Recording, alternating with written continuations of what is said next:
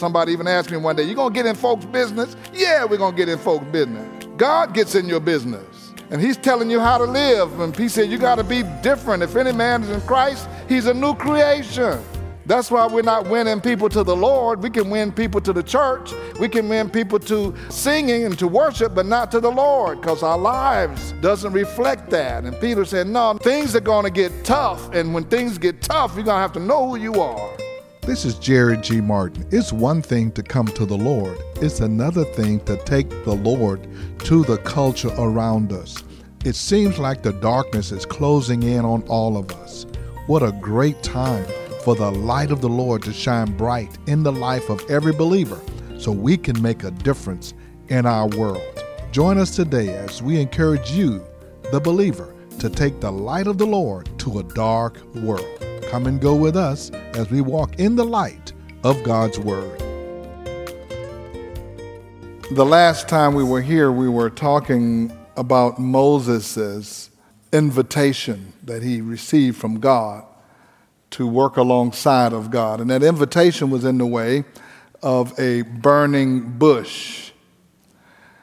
That became the thing that attracted him and got his attention. Want to just go back to that passage, and I want us to look at a few points so that while you are thinking and contemplating your life and God's purpose for your life, you will see how you can recognize how to move forward and allow God to use your life in the way that He wants to as that ambassador.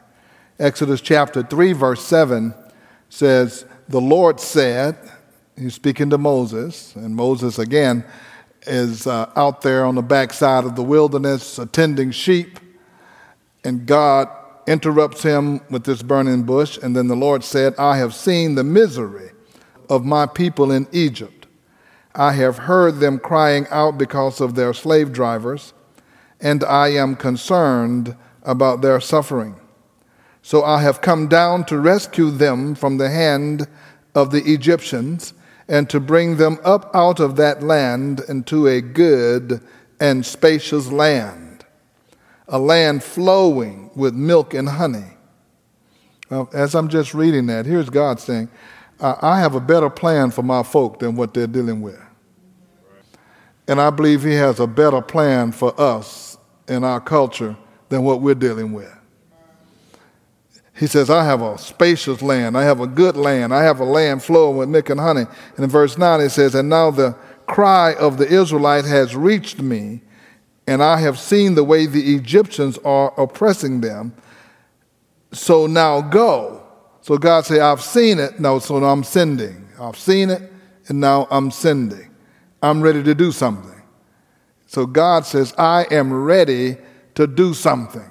Wonder what his response and what his action would be today if he says, I see what's going on down there in the Houston area, and I'm ready to do something. Guess what's next? He's going to tap somebody on the shoulder. I'm ready to do something. I am ready to do something. So he says, Now, since I'm ready to do something, I call somebody to myself to participate with me with what I want to do. Now, notice the one that he called wasn't that informed on all of what God wanted to do. But God says, I'll just show you, I'll tell you, but the first thing you need to do is respond. And then I can work with you, and then I can tell you all of what needs to be done. He says, So now go, I am sending you to Pharaoh to bring my people, the Israelites, out of Egypt. God says, I'm, I'm sending you to go get my people. Now, Moses is, uh, he's working. Uh, he's got a job. He has a family. He has a livelihood. Uh, the sheep need somebody and who gonna look after the sheep if I go? And what's gonna happen? Nobody look at them like I do. Nobody can do it like I can do it. I, I need to stay here with the sheep. In other words, that's a lot of excuses. He had them, and we have them. We have them. He's heard them. All kind of excuses. And you know, an excuse to the person who has the excuse is a good excuse. to the person who has the excuse, it's a good excuse and a valid excuse. And you just need to understand I'm working, I've got some things I need to accomplish. I got to go do this, I got to go do that. I can't get off right now, or whatever, whatever. Now, God knew all of what you were doing before He asked you. And just in case you didn't know, He already knows what you've got going before He asks you to go somewhere else or to do something else. He knows what you got going, He knows what your hands are in, He knows where you're at. As I look in the scripture, I can't find God calling anybody to do something who was doing nothing. Everybody he called to do something was doing something. If you don't want God to call you, do nothing. And then you won't have any excuse when he calls you. so God invited Moses to work with him in setting the children of Israel free from their bondage in Egypt. Now look at this. Moses could have said, I'm not in bondage. I'm okay. Well, I got to go fool with somebody else that's not okay. And a lot of us are okay because we're living in a nice, safe neighborhood. And a lot of us over the years have become separated from all the stuff that's going on in the hood where people are living lives that are just terrible and horrible. If you could just see it, you just go out there and experience. You, but you'll say, like my mom, I didn't know all this was going on. They're living in families without guidance. This 13 year old and 15 year old, I can guarantee you they had no parental guidance. They don't have a clue. Our youth department talked about the suicide rate among teens. Really? You don't want to live because you can't get your iPhone working? Because somebody uh, bullied you online that you can't even see them? And that's going to cause you to just want to take your own life? Things are kind of bad out there. But Jesus put it this way in the book of Matthews they're like sheep without a shepherd. They're harassed and they're helpless. His heart went out to them, his compassion went out to them. And he said, I need laborers to go out there and help these people. And if God is going to get laborers today, you have any clue where he might want to get them from? Yeah, somebody say, anybody but me.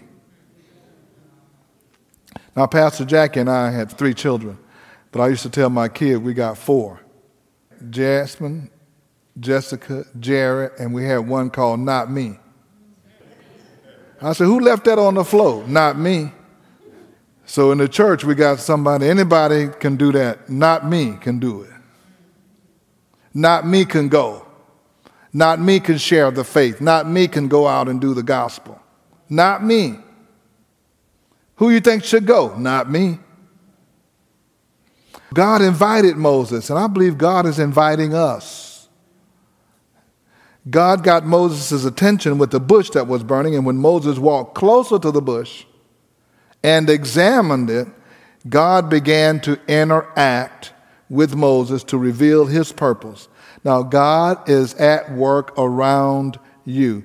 How many times have you just walked by what God is doing? If you really think about it, you walk by what God might be doing. You won't have a literal burning bush, but there are some things that will occur around you that you have to be curious enough to figure out that that's, there's something going on with that.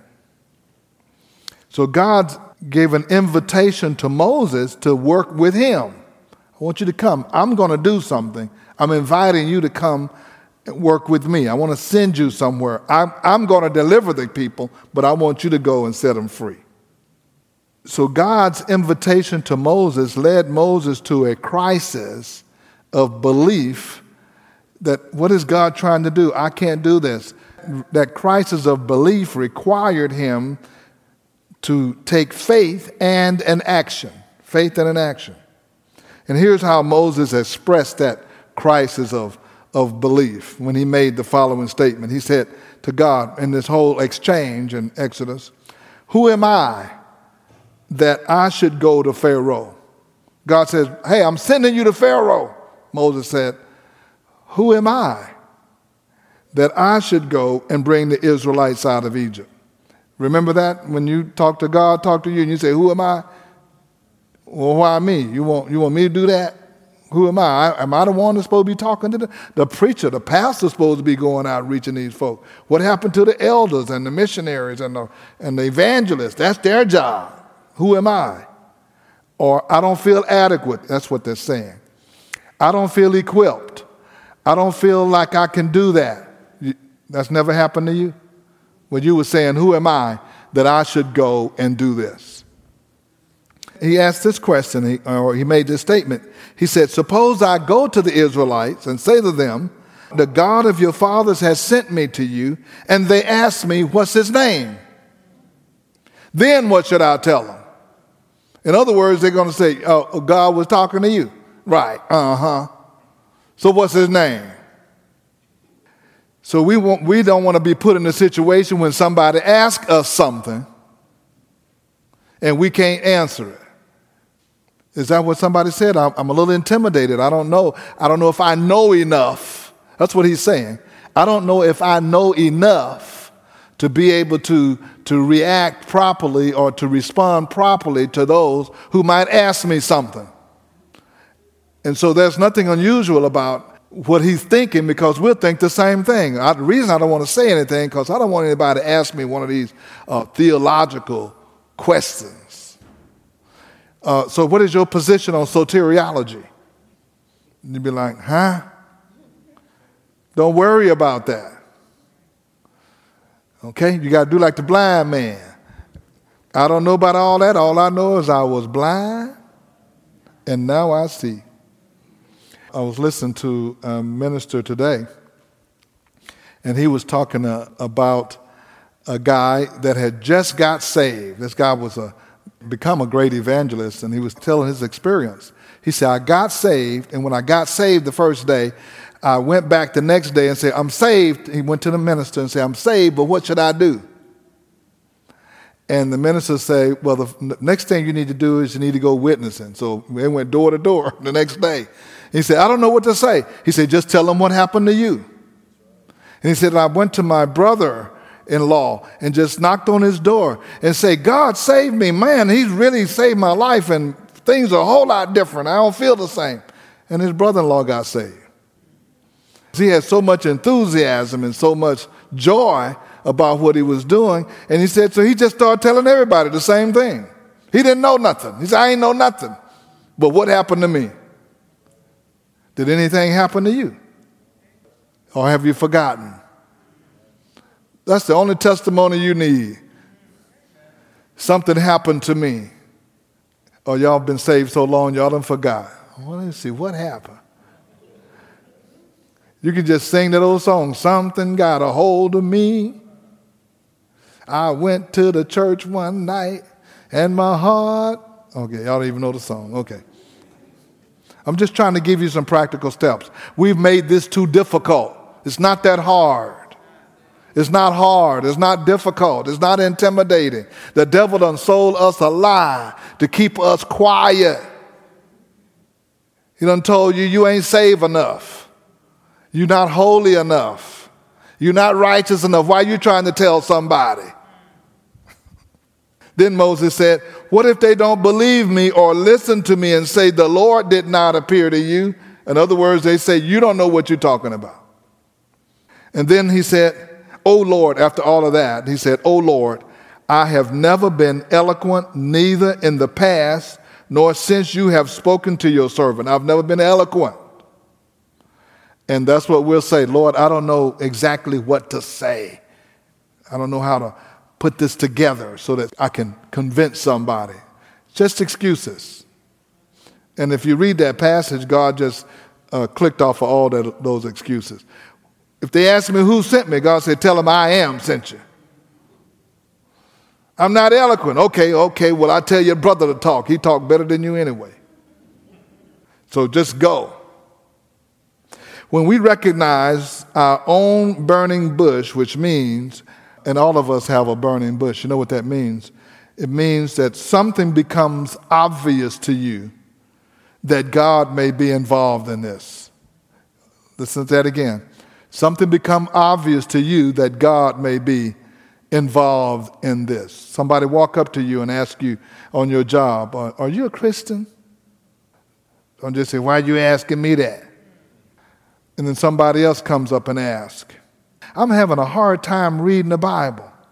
Well, go get your app. No, that's, a good time for a Bible study or one on one discipleship. I was trying to read the Bible, but it just don't make sense to me. Don't just think that they're just doing that. That's, that was kind of odd. That's a burning bush. You need to look at that.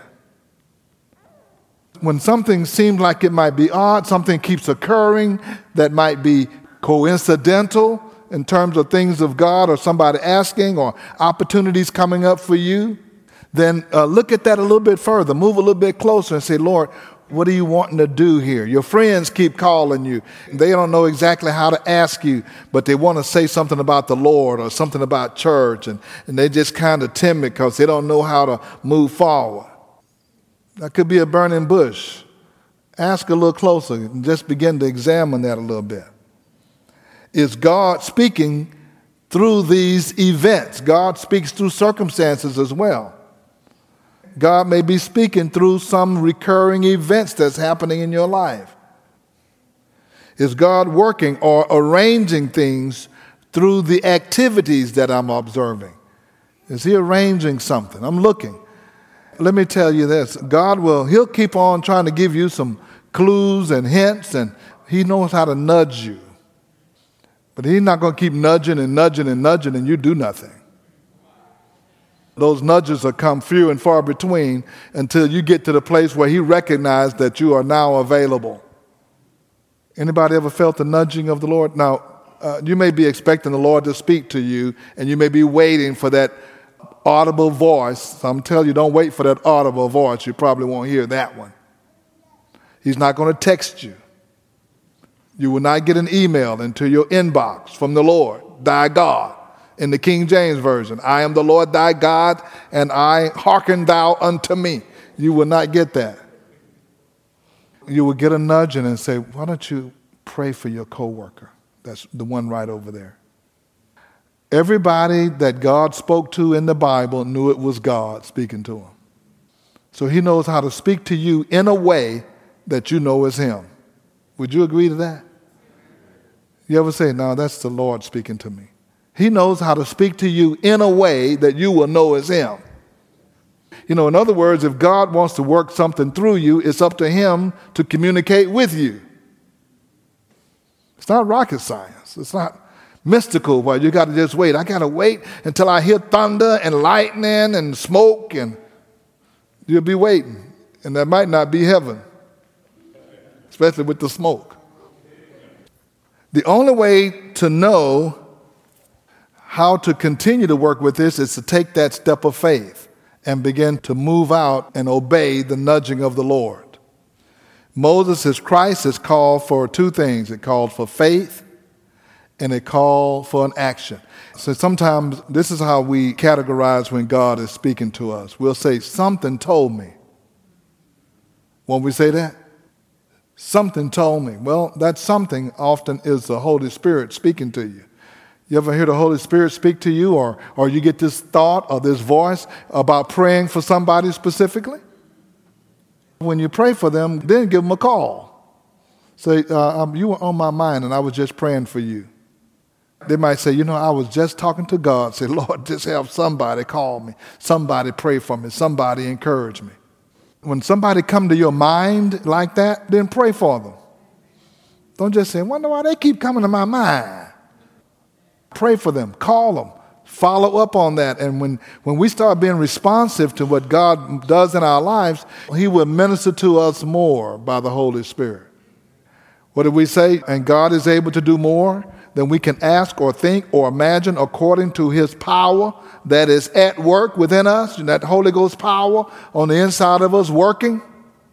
You know, I had this picture of the, of the Holy Ghost sitting inside of the believer sitting inside ready and just anxious and ready to go to work. But the believer hadn't done anything in so long, the Holy Ghost started reclining in the reclining chair. because he hadn't been asked to do nothing in a long time. Because the believer ain't doing nothing. So the Holy Ghost is just sitting there. After a while, he's napping. And you say, I can't feel him like I used to. Well, you ain't been doing nothing. But when you start praying, Lord, I'm available. Lord, I'm your ambassador. Lord, whatever you decide that you want me to do, the Holy Spirit said, Lord, you hear that? Sound like that we getting ready to do some work. Then the Lord will start arranging things. He will begin to arrange things so that he can call you in on it. But since you ain't gonna do nothing, you don't need him arranging anything. That's the way that works. he's not to arrange things if you're not to respond. And he already know you're not to respond. And he knows when you're serious. Lord, I don't know what to do. Uh, Pastor been talking about being an ambassador. I'm an ambassador, but I have no clue of what I need to do. But I know this: if you could just make it plain to me and just reveal to me what you want to do through me, where I'm going, and on my job or wherever. Uh, uh, just help me with your spirit. I will respond. If I just know what you want me to do, I guarantee, if that's your heart attitude, you're going to start seeing Him working around you. So the first thing comes is our willingness, our willingness, our earnest willingness to want to be used of God. Not just saying it. God use me. You can use anybody. You can use me. Singing it, don't get it done. But are you really, really serious about that? God, I don't know. I'm intimidated. I'm an introvert, but I'm still I'm available. I don't know what to do. I don't know how to do. God, God's got that part. He can work that. I, I just need a willing vessel a willing vessel. And when he recognizes your willingness, he says, All right, that's what I'm talking about. Let's get busy. Moses' faith took action. Now, at the end of the story, when they summarize Moses' life in the book of Hebrews, the same Moses that said, What if they ask me about who God is and all of this? Look at what Hebrews says about Moses in Hebrews chapter 11. By faith, Moses, when he had grown up, refused to be known as the son of Pharaoh's daughter. He chose to be mistreated along with the people of God rather than to enjoy the pleasures of sin for a short time. By faith, he left Egypt, not fearing the king's anger. He persevered because he saw him who is invisible.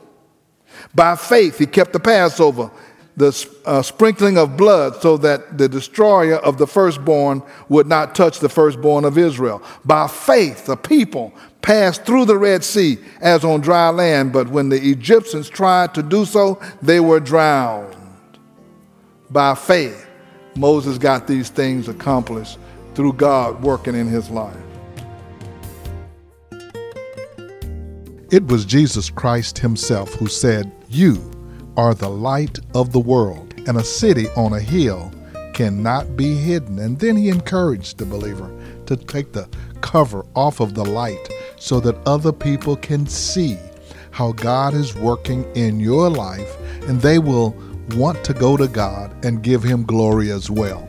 This is Jerry G. Martin, and I'm encouraging you who are believers, who have experienced the saving grace of Jesus Christ to allow the light of the Lord Jesus Christ to shine bright right there where you are. And we need every light to shine as bright as it can right now to dispel the darkness that comes in the way of violence and anger and bitterness and divisiveness in our country and in our community. If you would like to hear today's message again, you can do so by going to our podcast at The Light of the World Daily with Jerry G. Martin. And I invite you to come and be our guest at the Light of the World Christian Fellowship. We're at 16161 Old Humble Road, right here in North Houston. We meet each Sunday at 10 a.m. Pastor Jackie is in a great series on going back to the basics. For more information, go to our website at lowcf.org. If you're still looking for a Bible bookstore, come to the Beacon Bookstore. It's on our campus right here at 16161 Old Humble Road. If you're looking for Bibles, books, church supplies, or communion supplies, we have them here at the Beacon. Call us at 281 441 2885. Now, for the light of the world, this is Jerry G. Martin saying, May the Lord our God richly bless you, and we'll be with you again next time.